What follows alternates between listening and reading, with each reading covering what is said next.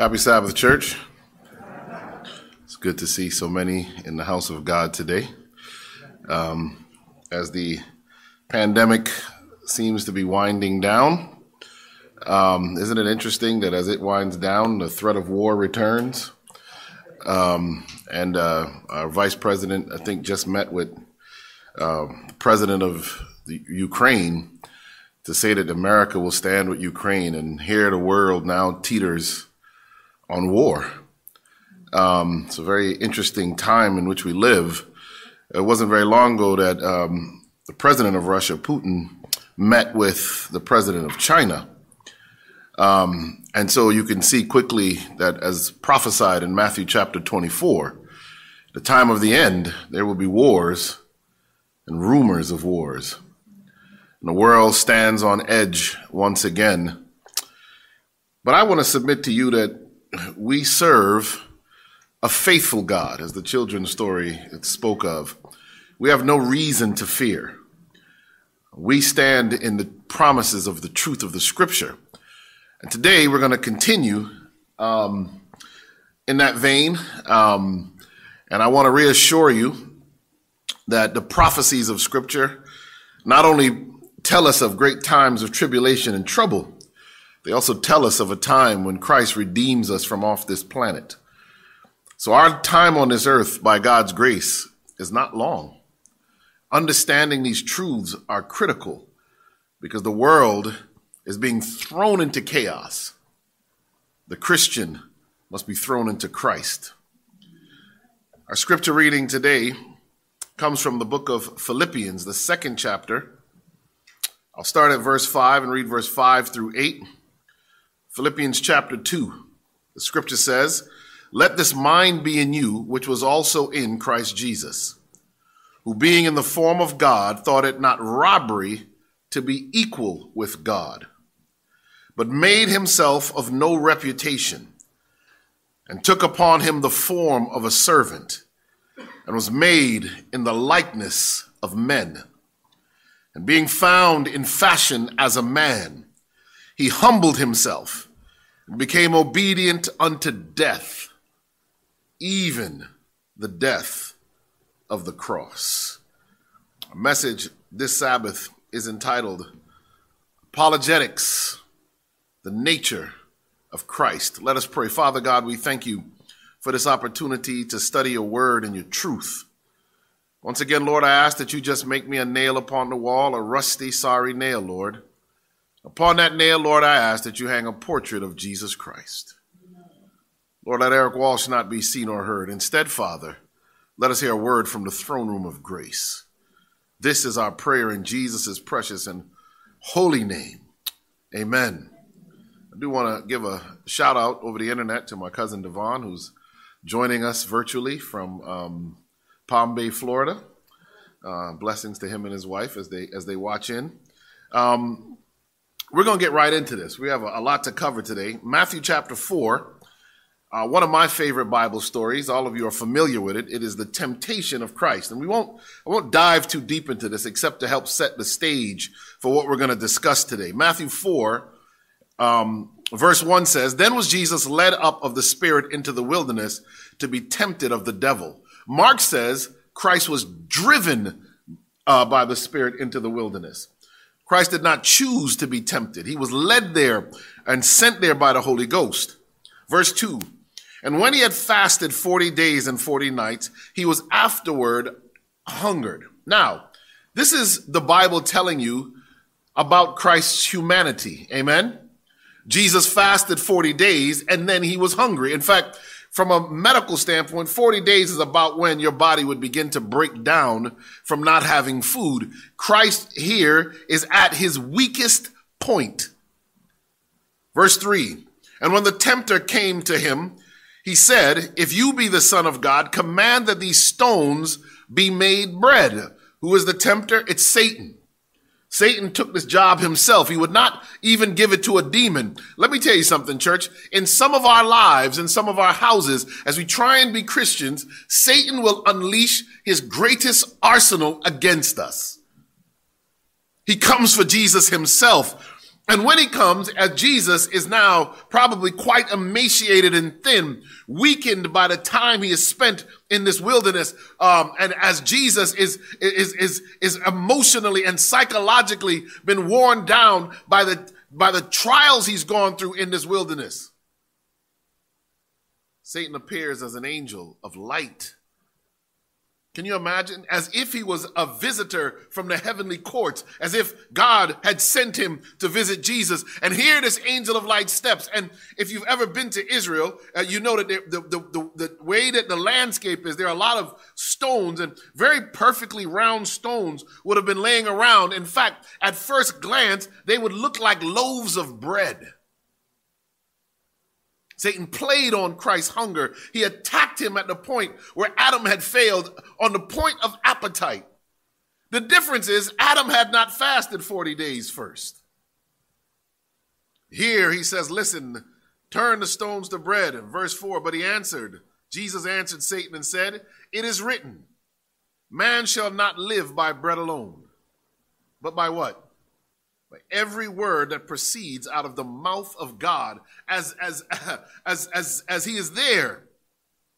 Jesus responds with the word of God and he defeats Satan in the first temptation. Now, let me tell you something. Some of us, if we had the power to turn stone to bread, we'd be turning the bread into Twinkies and honey buns and boxes of Oreo cookies. We'd, we'd, we'd have a, we'd be, we'd be like a bakery out in the middle of the desert. But Jesus is able to say, no, I'm going to live by what God's word says to do. And this is the armament that we are to have. When we talk about putting on the whole armor of God, only one offensive weapon is given. It is the sword of the word. If you do not know God's word, you cannot attack the enemy.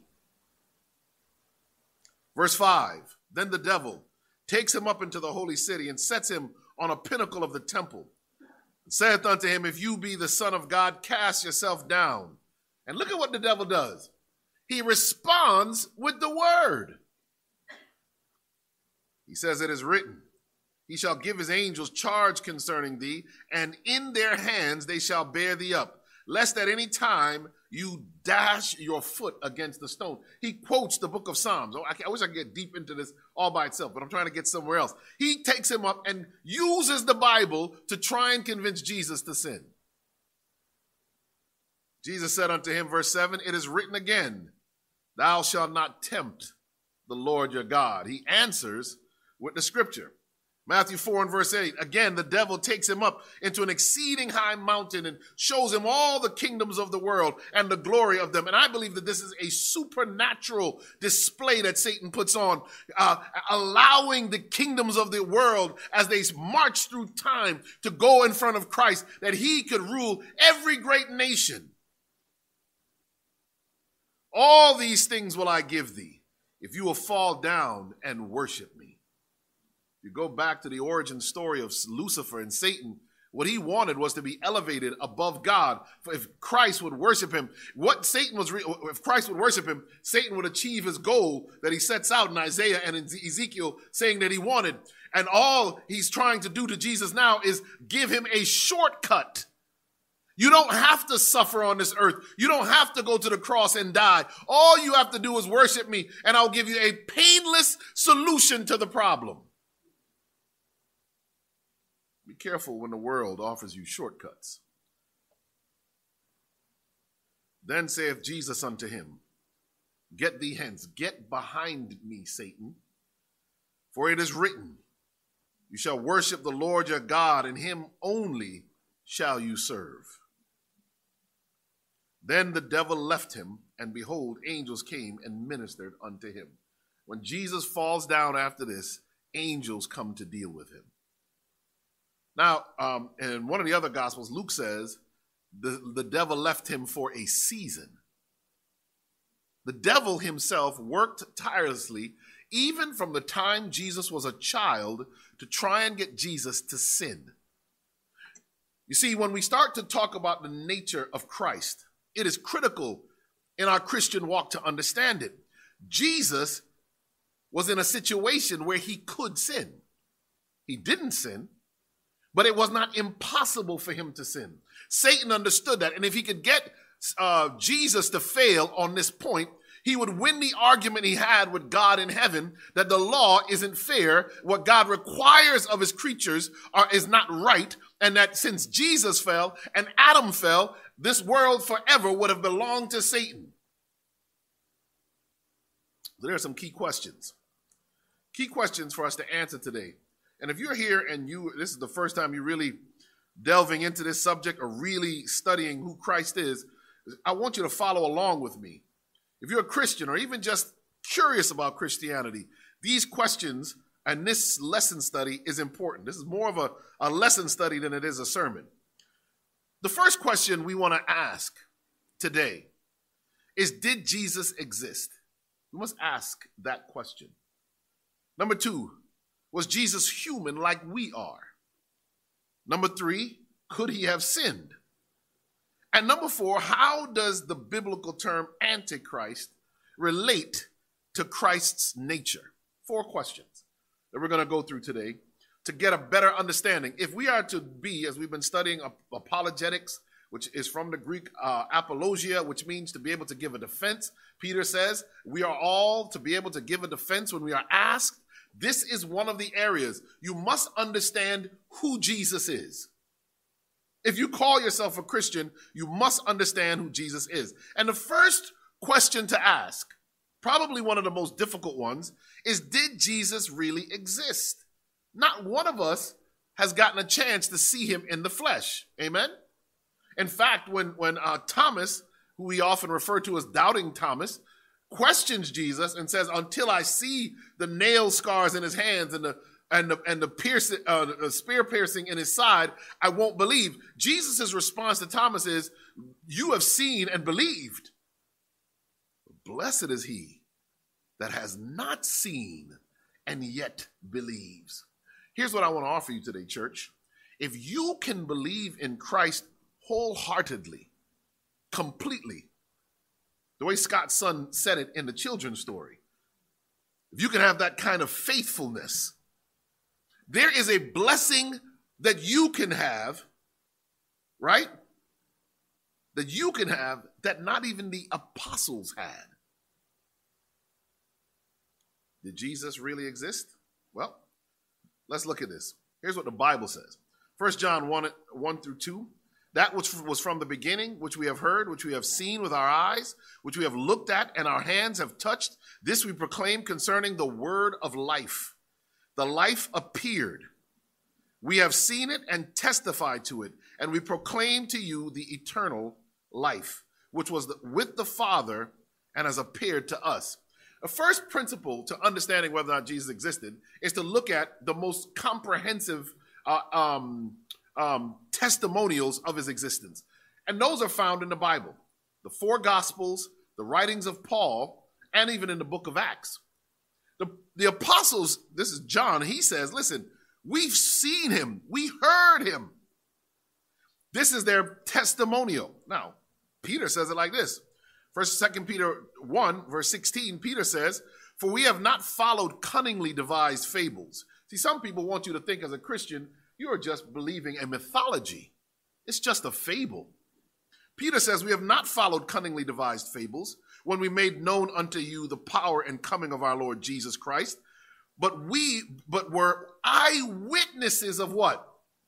Of his majesty. Peter says, I saw it myself. For he received from God the Father honor and glory when there came such a voice to him from the excellent glory. This is my beloved Son in whom I am well pleased. Peter it says, listen, not only did we see him when we were on the mountain with him, we heard God speak and call him his son. Eyewitnesses. Second Peter 1 and verse 18 says this And this voice which came from heaven we heard when we were with him in the holy mountain. Powerful. He says, Listen, I witnessed it, I saw it with my own two eyes, I heard the voice these are eyewitnesses that the scripture gives us. Hebrews 2, verse 3. How shall we escape if we neglect so great salvation, which at the first began to be spoken by the Lord, and was confirmed unto us by them that heard him. Paul says the existence of Christ is confirmed by those who heard him. Why is all of that relevant? Because these are the people who follow Jesus. History confirms this overwhelmingly, as we're going to see. How do we know Jesus existed? Well, one way is the four Gospels and the rest of the New Testament, and even when we look at the prophecies of the Old Testament, there is a consistency that would be statistically impossible to happen if they were all speaking of made up events. Did you get that?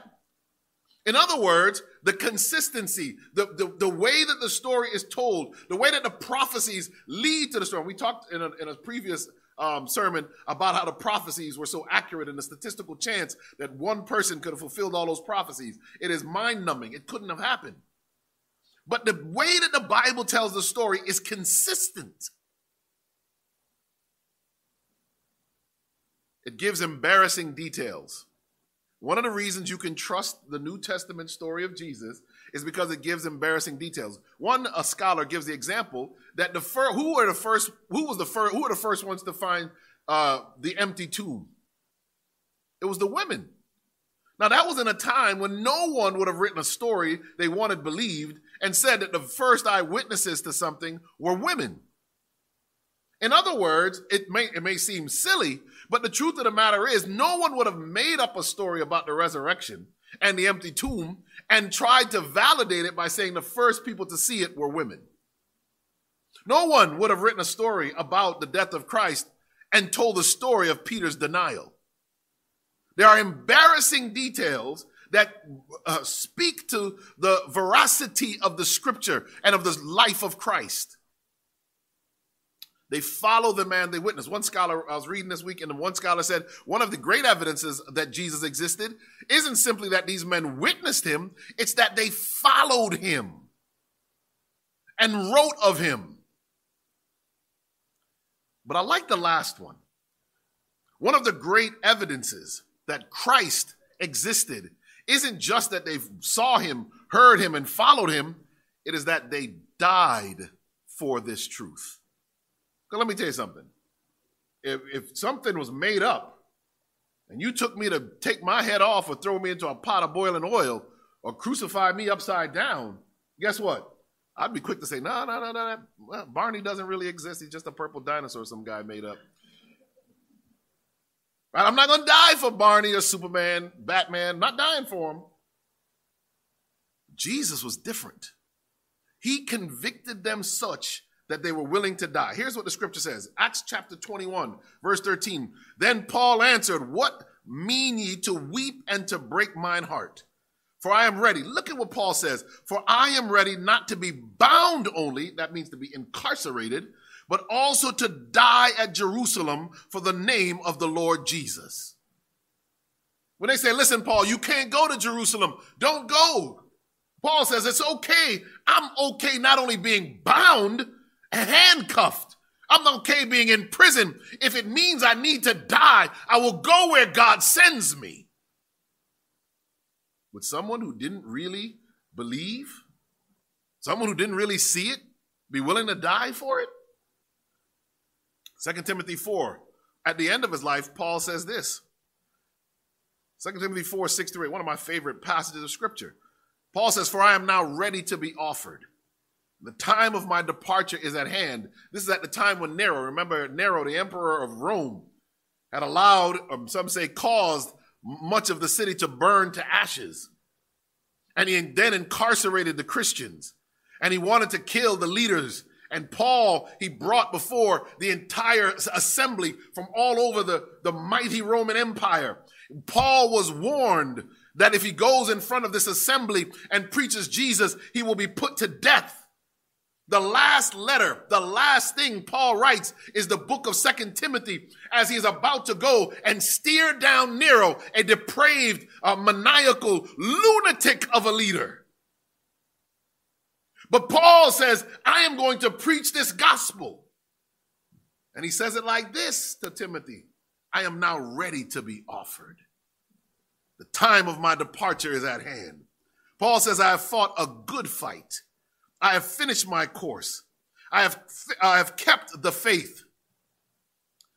He says, Henceforth there is laid up for me a crown of righteousness, which the Lord, the righteous judge, shall give me at that day, and not to me only, but unto all them also that love his appearing. Would Paul, knowing that he could be put to death, stand by the belief in a Jesus that never existed? Well, it's not just Paul. I, I, I don't have time to go through all of these, but you can look here and see that each of the apostles, when you look at um, the early Christian writers, the traditions, and the legends, almost every single one of them is martyred. And he, this tells you how Peter was crucified upside down. Philip was flayed. I mean, it, it, some of these deaths were pretty horrible. Some of them were beheaded. The most interesting one is John the Revelator, right? They took, the legend says that he was taken and put in a pot of boiling oil. But instead of dying, he was getting a he was getting a sauna treatment. He was in there just muscles relaxing, tendons loosening up. He was just having a good time. And he didn't die. And so what did they how did they try and get rid of John? He sent him to the Isle of Patmos. And he's the only one that died of old age. Would they do this for a Jesus that never existed? And if Jesus never existed, how do you answer the fact that literally almost the majority of the world believes he existed.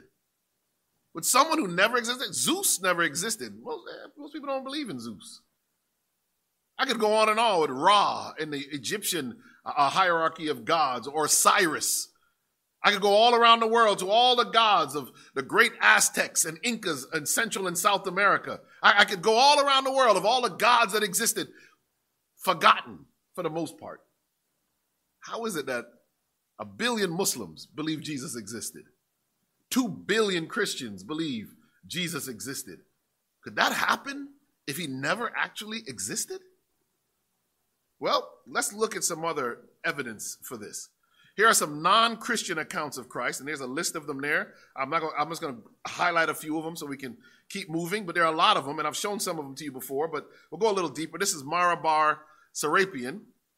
Um, who wrote between 73 um, years uh, AD uh, and around that time, about 70. So around the time, just after the time when uh, Jerusalem would have been destroyed by the Roman general um, um, Titus. Um, and so he's writing here. He was a Stoic philosopher. He was not a Christian. And this is what he says. He says, What advantage did the Athenians gain from putting Socrates to death? Famine and plague came upon them as a judgment for their crime. What advantage did the men of Samos gain from burning Pythagoras? In a moment, their land was covered with sand. What advantage, watch this, what advantage did the Jews gain from executing their wise king? It was just after that their kingdom was abolished. He says, God justly avenged these three wise men. The Athenians died of hunger. The, Sam- the Samians were overwhelmed by the sea. The Jews, ruined and driven from their land, live in complete dispersion. Socrates did not die for did not die for good. He lived on in the teachings of Plato. Pythagoras did not die for good. He lived in the statue of Hera. Nor did the wise king die for good. He lived on in the teaching which he had given.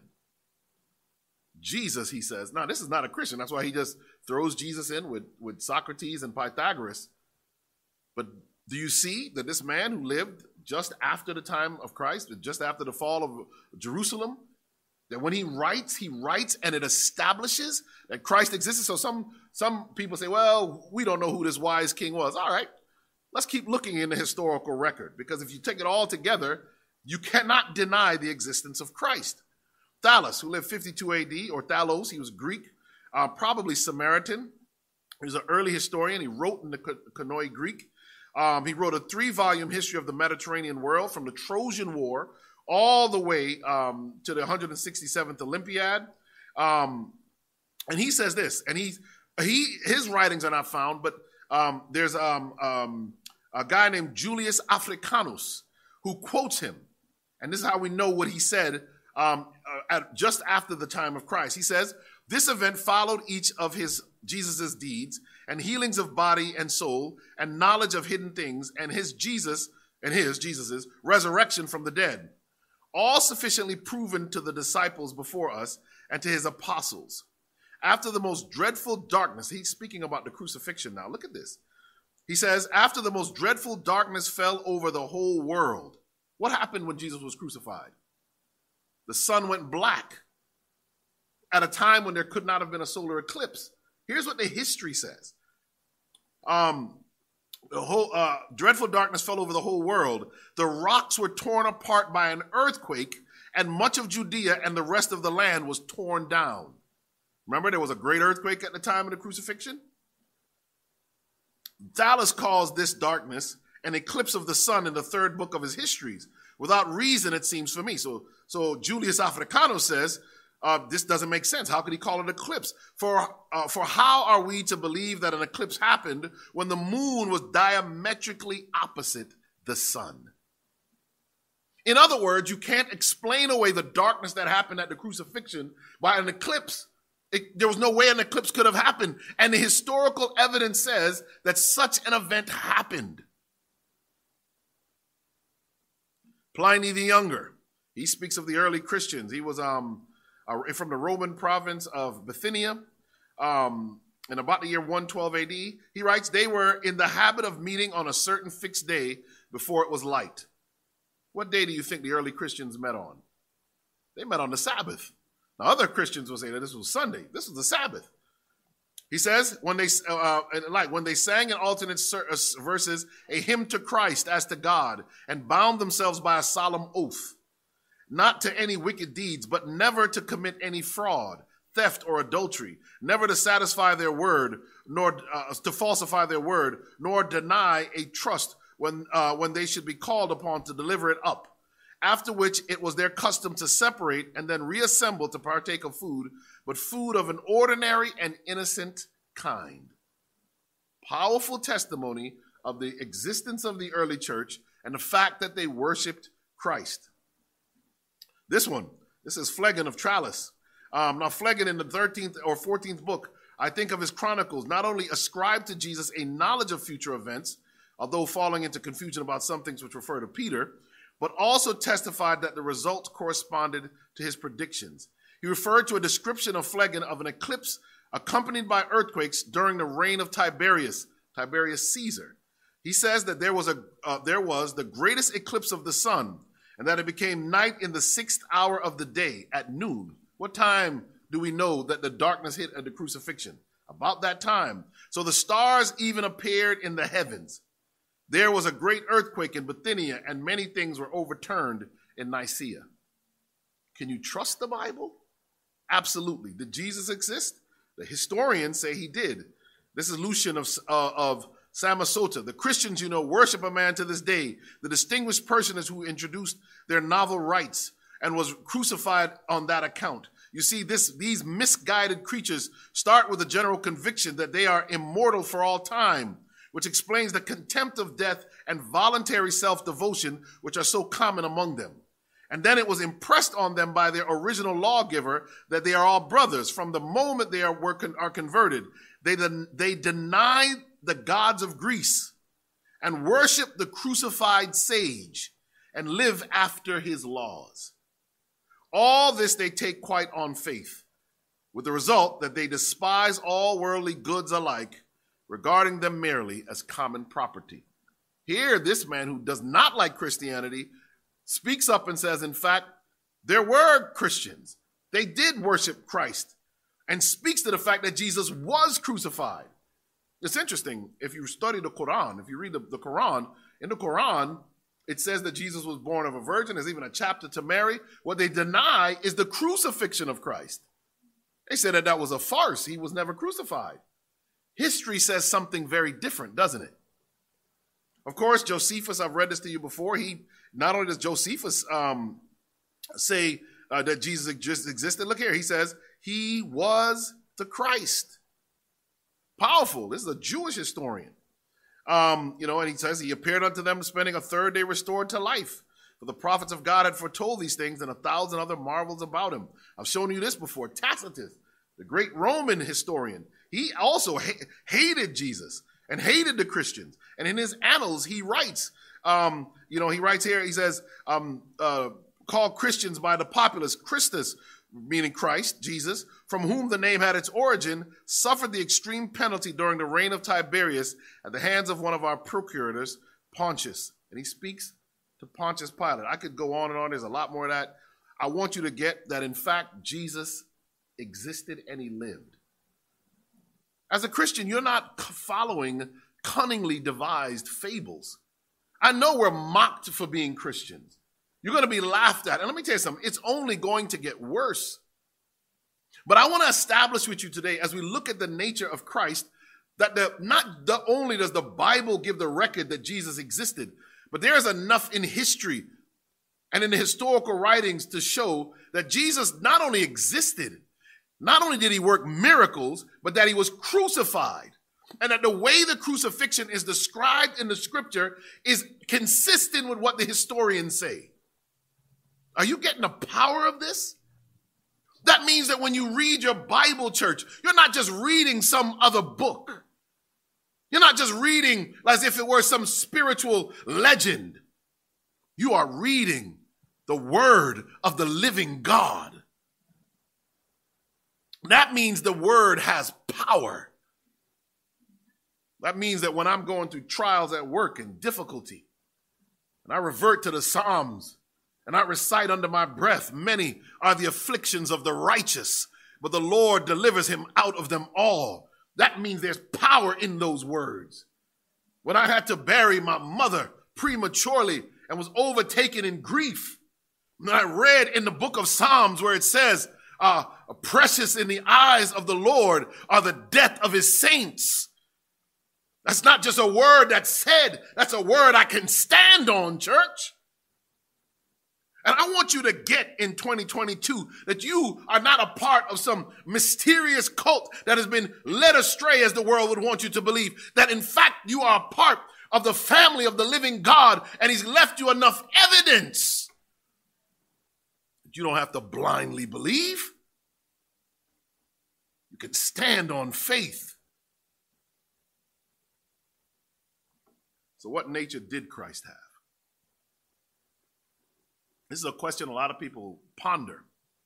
If you don't get this right, in a sense, you're in trouble.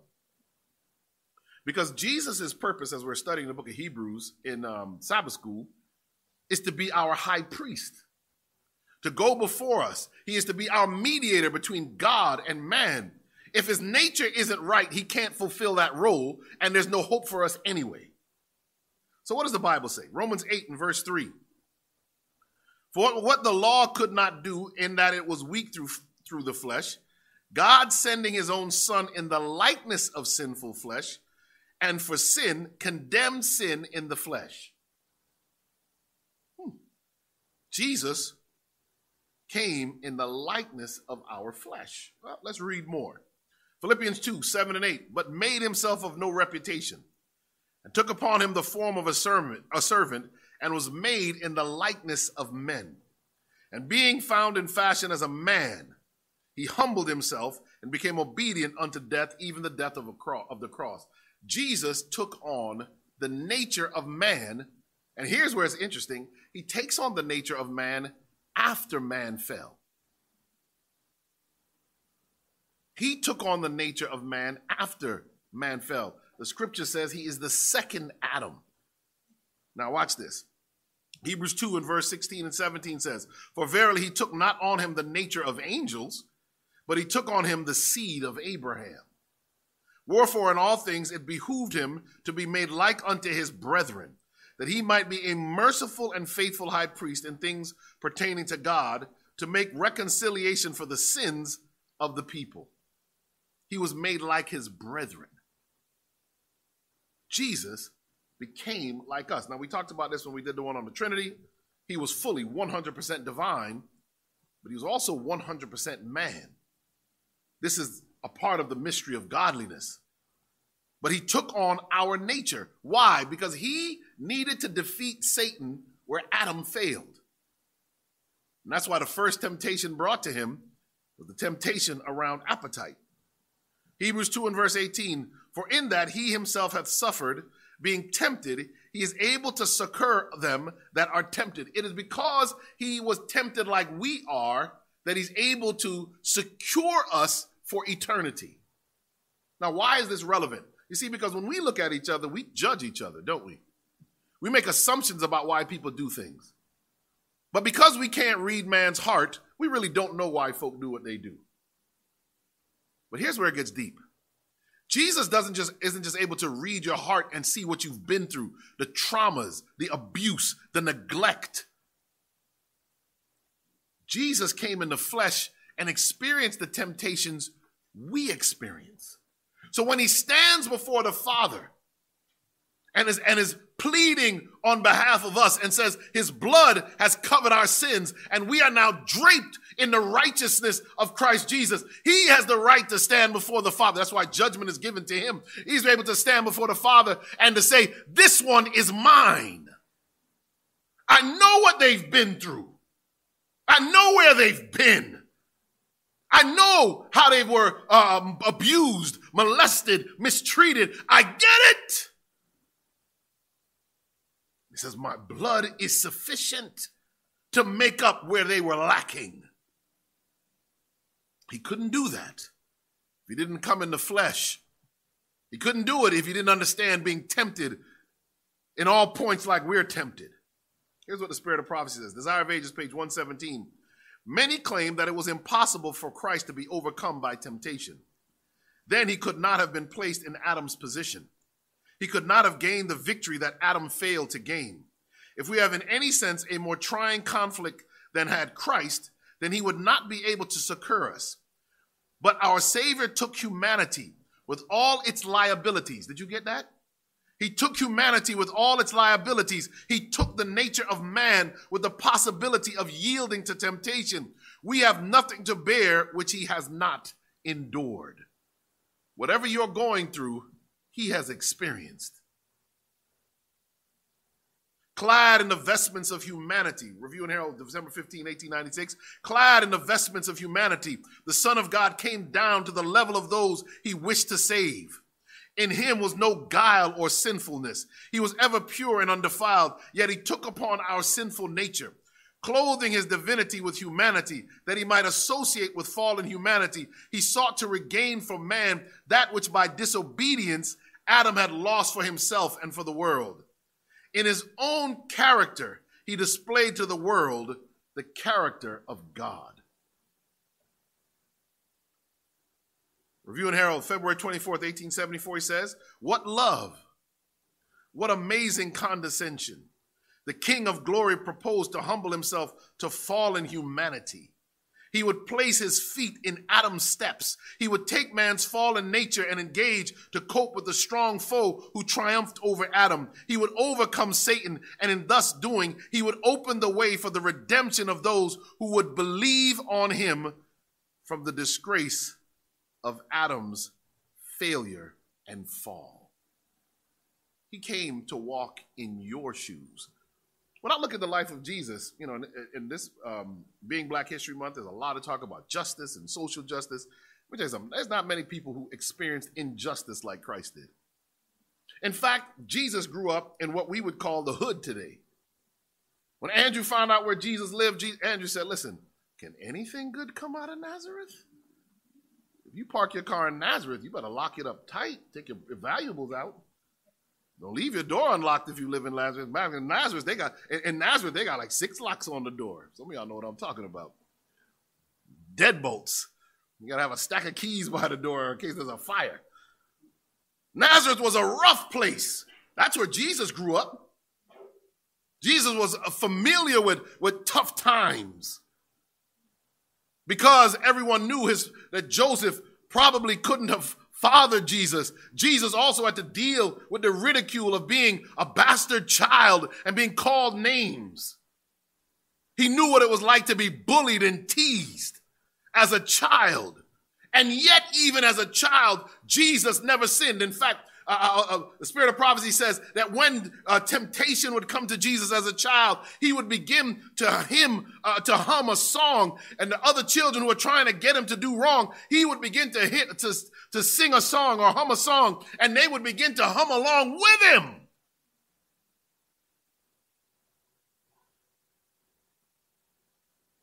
What love, church? I want you to understand. You see, let me tell you something. This world will leave you thinking nobody loves you. Jesus suffered, like I say, he suffered in ways no one can understand. I, I didn't even get to the cross and what happened to him there. But what this world, what a lot of people miss in this world is love.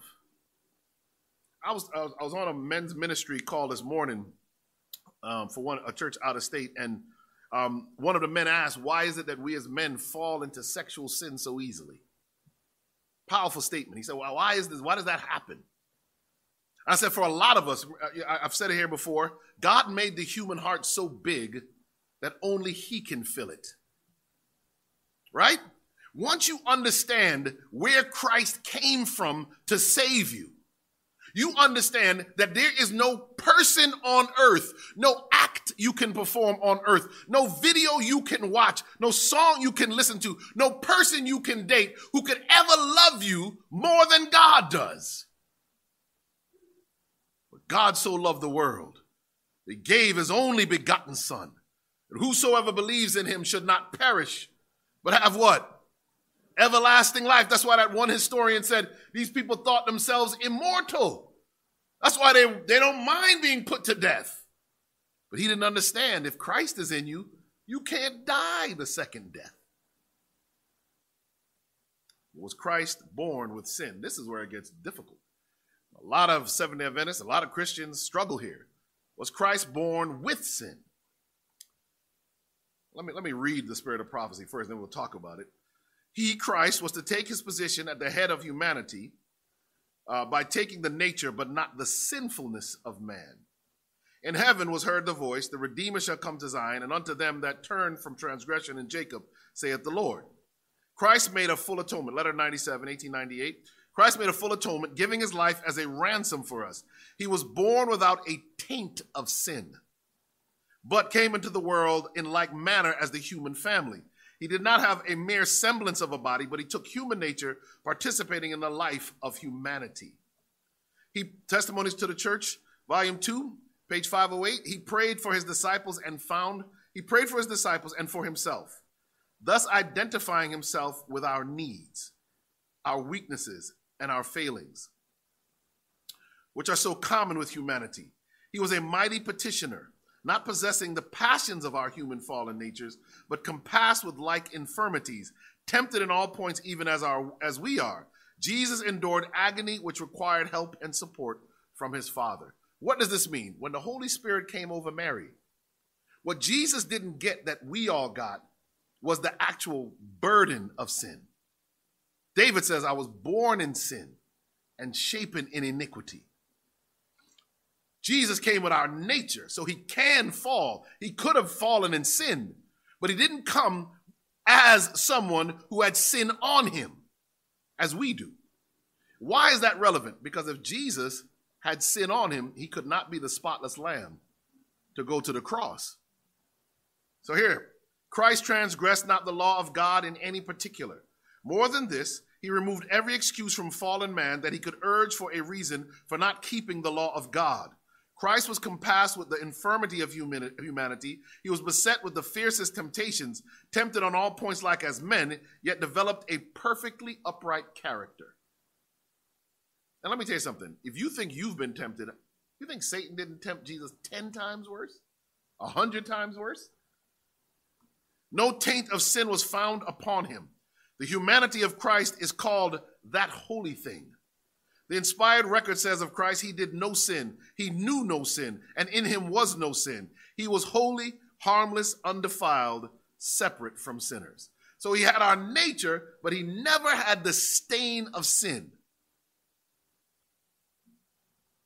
So the last question is on the spirit of the Antichrist. This is something that's very popular.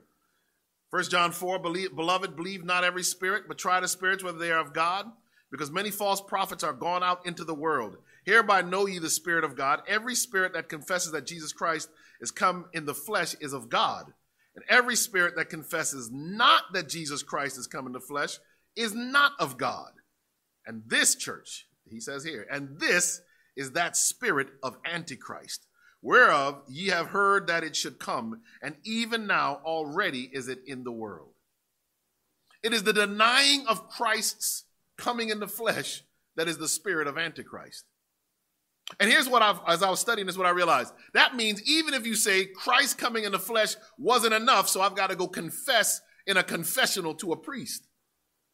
What you're saying is what Christ did wasn't enough. That's the spirit of Antichrist.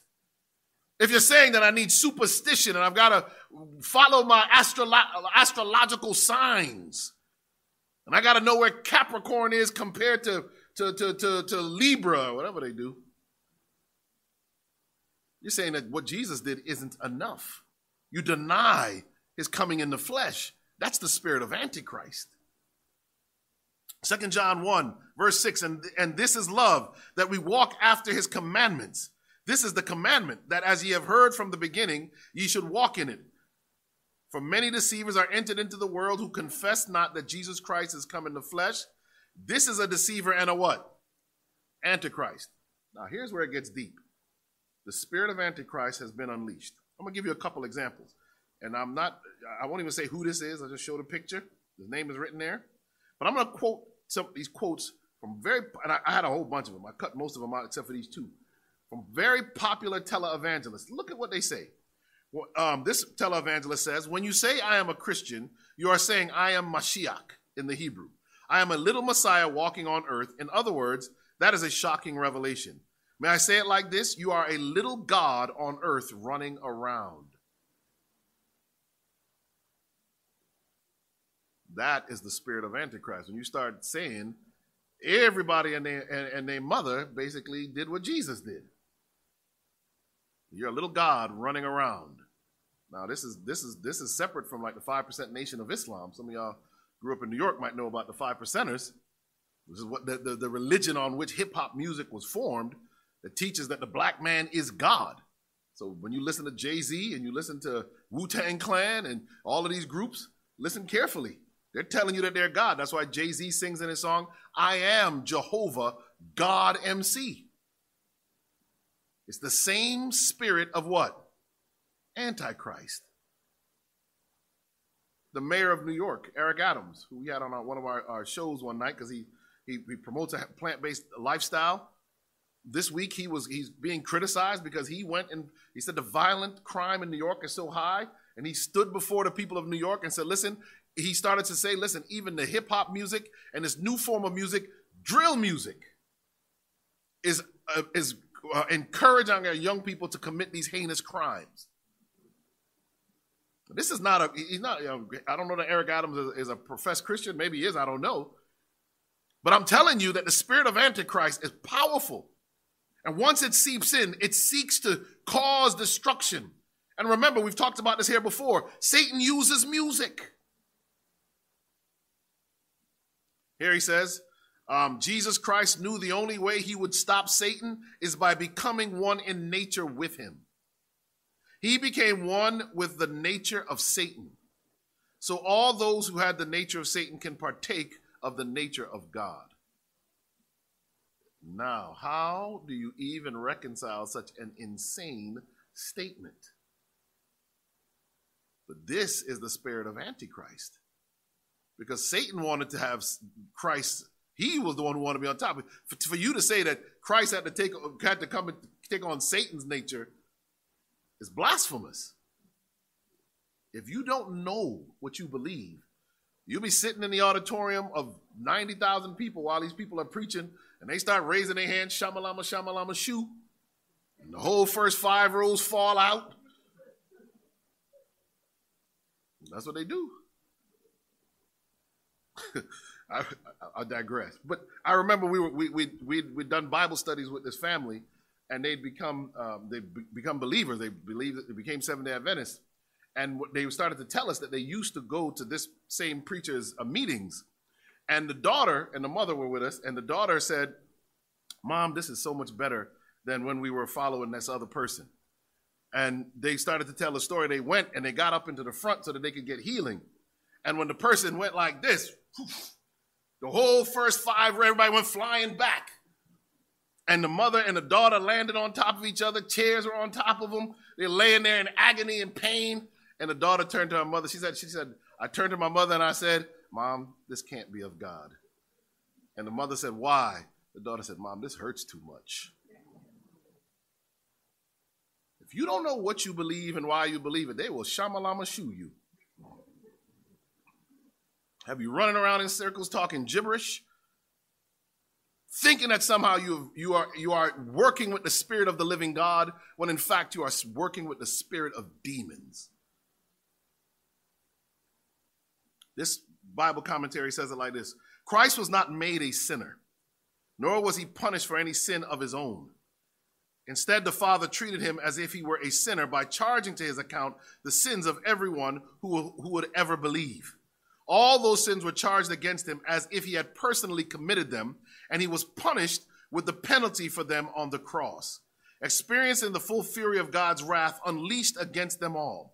It was at that moment that Jesus cried with a loud voice, saying, My God, my God, why hast thou forsaken me? Remember, we said this is when there was a rip in the Trinity.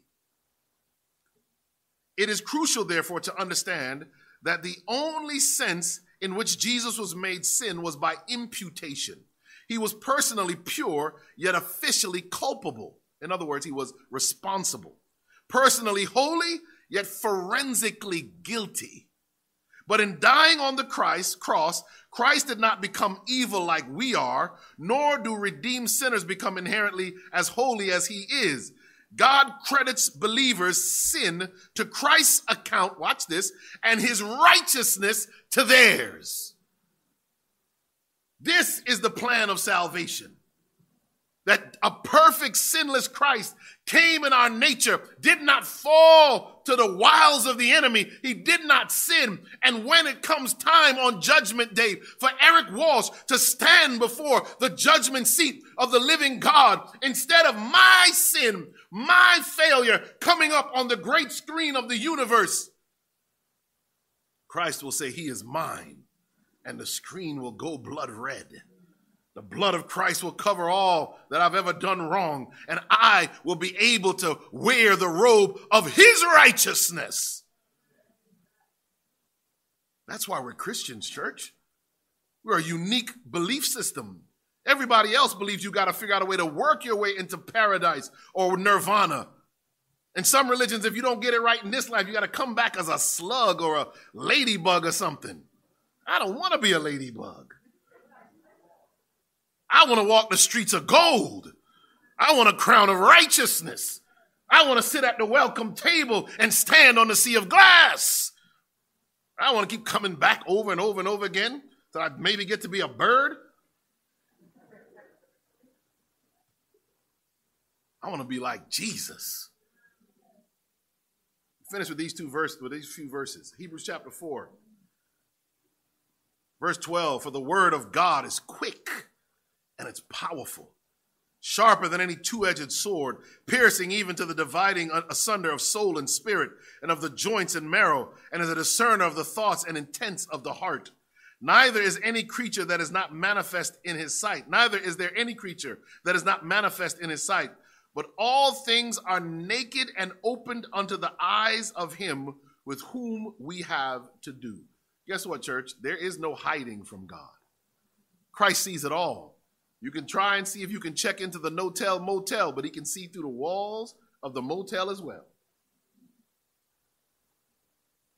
Seeing then that we have a great high priest that has passed into the heavens, Jesus, the Son of God, let us hold fast our profession. For we have not a high priest which cannot be touched with the feeling of our infirmities, but was in all points tempted as like as we are. Yet, church, no sin. Here's why this is so powerful because it allows verse 16 to echo through your heart and mind. Let us therefore come boldly unto the throne of grace, that we may obtain mercy and find grace to help in time of need. Because of the sacrifice Christ made, I can go boldly to the throne.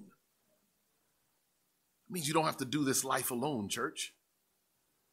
I'll finish. I, I want to put in a plug for um, the, the, the ministry at the nursing home. I have to say, I've, I've really been enamored. I don't know where Eva is uh, with going, and I've actually gotten to become very good friends with some of them, and um, really enjoy my time. I'll be there tomorrow again, um, And I invite, I tell you, you know, I, I love to do mission trips and stuff, but I tell you what, there's mission fields all around us that don't cost much for us to go to, and that's one of them. And last week, um, it was only about five or six people there, and one of the workers, and we got into a very deep Bible study. In fact, there was a man from Italy who was raised Catholic who was um, uh, talking about the merits of the statue of, of, the Madonna and how the statue wept and how a ghost visited his house in Italy. And so we veered off the topic and we started having serious Bible study on some of these issues. And we got to this point where I finally I showed him the scriptures that basically say all you need is Jesus. You don't need a weeping statue. You don't need any ghosts, as we say in Jamaica. No duppy needs to come find you. You don't need any of that stuff. All you need is Christ because he paid the price. He came in the flesh. And because of his sacrifice, you have access to eternal life. I said, I don't care how bad you've sinned, his blood still cleanses. We stopped and we prayed. And there was only five of us, so I sat at the table with them. And afterwards, one of the gentlemen stood up he had visible markings on his face of injury and disease, and, and he was weak. And one of the gentlemen that I, all, as long as I've been going there, has been coming in a wheelchair. This was the first time he walked.